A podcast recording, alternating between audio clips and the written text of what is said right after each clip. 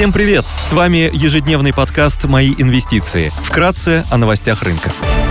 Глобальные рынки. Внешний фон умеренно негативный. Фьючерсы на американский рынок снижаются на 0,8%. Евростокс теряет 0,7%. Сегодня Европейский Центральный банк начнет покупать облигации Италии, Испании, Португалии и Греции за счет части доходов, полученных от погашения долга Германии, Франции и Голландии.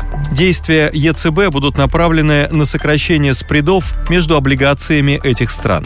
Японский Никей – минус полтора процента. Экономика Китая активно восстанавливается после снятия карантинных ограничений. Индекс деловой активности в производственном секторе в июне составил 51,7 против 48,1 в мае и оказался выше ожиданий аналитиков. Баррель бренд стоит 108 долларов, золото торгуется по 1801,5 доллара за унцию, доходность по десятилетним гособлигациям США снизилась до 2,95%. Сегодня Выходной в Гонконге. В России, США, Германии, Великобритании и Японии выйдет статистика по деловой активности в промышленности.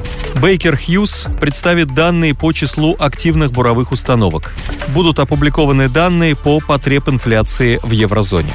Идея дня. Среди иностранных эмитентов мы хотели бы обратить внимание на акции Peabody Energy – Peabody Energy – американская угледобывающая компания, основной объем резервов сосредоточен в США и Австралии 86% и 14% соответственно.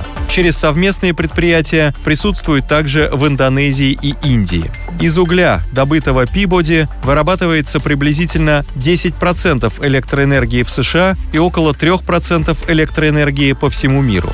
Энергетический уголь составляет 83% выручки, 91% запасов, металлургический уголь 17% выручки, 9% запасов.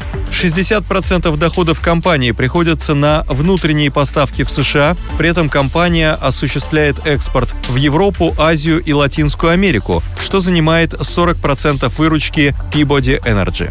Peabody является одним из бенефициаров высоких цен на уголь. Угроза прекращения поставок российских энергоносителей в ЕС побудила европейские страны начать расконсервацию ранее замороженных угольных электростанций. Это привело к рекордному росту цен на уголь в Европе до 417 долларов за тонну. Похожая ситуация наблюдается и в Азии, где нехватка топлива привела к росту цен на уголь до рекордных значений – выше 400 долларов.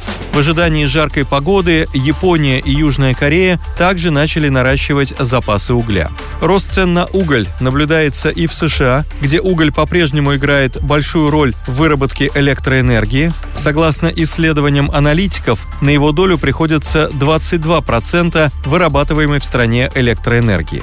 Высокие цены на энергоносители способствуют улучшению финансовых метрик Peabody.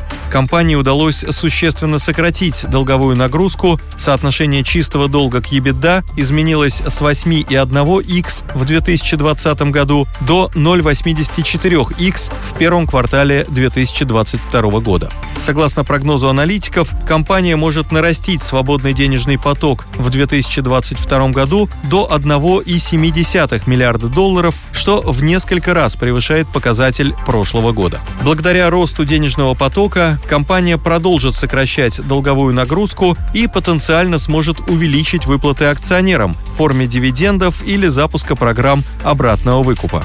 Акция торгуется с форвардным P на I на уровне 3x. Спасибо, что слушали нас. Напоминаем, что все вышесказанное не является индивидуальной инвестиционной рекомендацией.